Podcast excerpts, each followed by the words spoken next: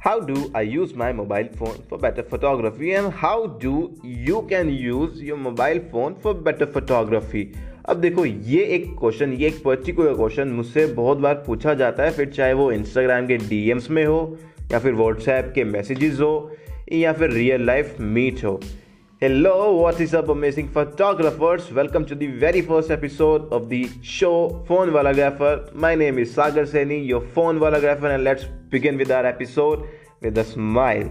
तो भैया देखो सबसे पहले तो मेरे को फॉलो कर लो जिस भी प्लेटफॉर्म पर आप मेरे को सुन रहे हो ये पॉडकास्ट फॉलो कर लो क्योंकि आने वाले टाइम पर ये वाले सीज़न में तो बहुत सारी टिप्स आपको मिलने वाली है and in the season two दे दूँ कुछ बम्स दे दूँ छोटा बता दूँ चलो बता ही देता हूँ आपको बताऊँगा मैं about basic photography basic basic of photography सिखाऊँगा। तो make sure you follow me follow my podcast जिस भी प्लेटफॉर्म पर आप सुन रहे हो, और भैया हिंदी में ही रहने वाला है, क्योंकि अंग्रेज़ी हमसे नहीं होती है। हमसे नहीं हो पाएगा भैया। तो भैया देखो, अब शुरू करते हैं। सबसे पहले तो भैया देखो, अगर आपको अपने फ़ोन से अच्छी फ़ोटोज़ लेनी है, आपको रिज़ल्ट अच्छे चाहिए, आपके फ़ोन कैमरा से तो देखो, सबसे पहले तो आपको अपने फ़ोन को जानना पड़ेगा। उसके कैमरा के बारे में जानना पड़ेगा कि इसका कैमरा कितना है, क्या उसकी सेटिंग्स वगैरह है, सब कुछ आपको उसकी नॉलेज लेनी पड़ेगी।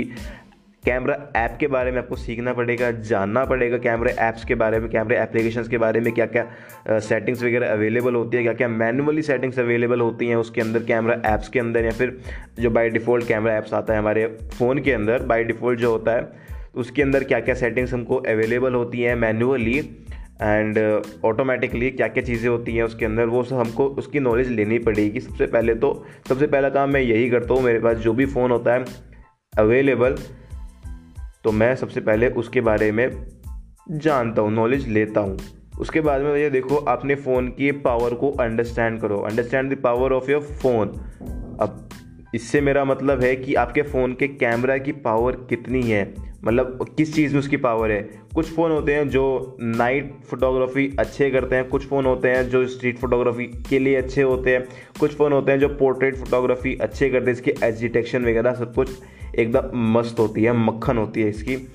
तो भैया देखो, अब जिसकी एज डिटेक्शन वगैरह सब कुछ मक्खन है, अच्छी है, एकदम क्लैरिटी भी अच्छी आ रही है and I S O settings वगैरह जो भी है, वो सब उसको बिल्कुल सही कर रहा है, आपके अकॉर्डिंग ला रहा है वो तो भैया उसकी पावर सिर्फ़ पोर्ट्रेट्स के लिए है। उसके अलावा आप उसको यूज़ कर सकते हो, मना नहीं है बट मेन काम उसका पोर्ट्रेट्स के लिए हो गया। तो ये सिर्फ़ मैंने एग्ज़ाम्पल दिया। बाकी सब फ़ोन की अपनी अपनी अलग अलग स्पेसिफिकेशन होती है। उसके हिसाब से आप उसको जज कर सकते हो, उसकी पावर आप यूज़ कर सकते हो इन अ प्रॉपर वे अब देखो भैया, जो तीसरी टिप मैं दूँगा वो ये है कि do not damage your phone और अपने फ़ोन का कैमरा लेंस भी। डैमेज मत होने देना। कभी कभी होता है हम कवर यूज़ नहीं करते हैं फ़ोन का, चाहे कोई सा भी कवर हो, वो फ़ोन का कवर हम यूज़ नहीं करते हैं।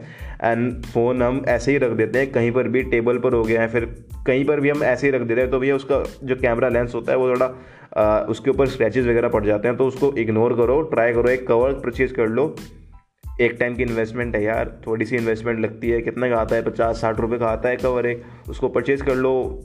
अब डिज़ाइन वाला चाहिए तो महँगे वाला चाहिए तो यार महँगे वाला मिल सकते हो आपके पॉकेट के ऊपर डिपेंड करता है और आपके मूड के ऊपर। बट देखो मेन मोटिव यही है कि अपने फ़ोन को डैमेज होने से बचाओ और कैमरा लेंस को भी डैमेज होने से बचाओ। अब देखो, मैं यहाँ पे डैमेज होने से बचाओ कह रहा हूँ, इसका मतलब ये नहीं कि आप अपने फ़ोन की स्क्रीन भी तोड़ दो। फ़ोन की स्क्रीन भी बचा कर रखो, क्योंकि एडजस्ट तो वहीं से ही करोगे ना। देखोगे तो प्रॉपर वहीं से आप फ़ोन की स्क्रीन भी टूटी पड़ी होगी तो यार, अगर आप पोर्ट्रेट क्लिक कर रहे हो या फिर स्ट्रीट फोटोग्राफी क्लिक कर रहे हो तो आपको घंटा पता चलेगा, कुछ नहीं पता चलने वाला है।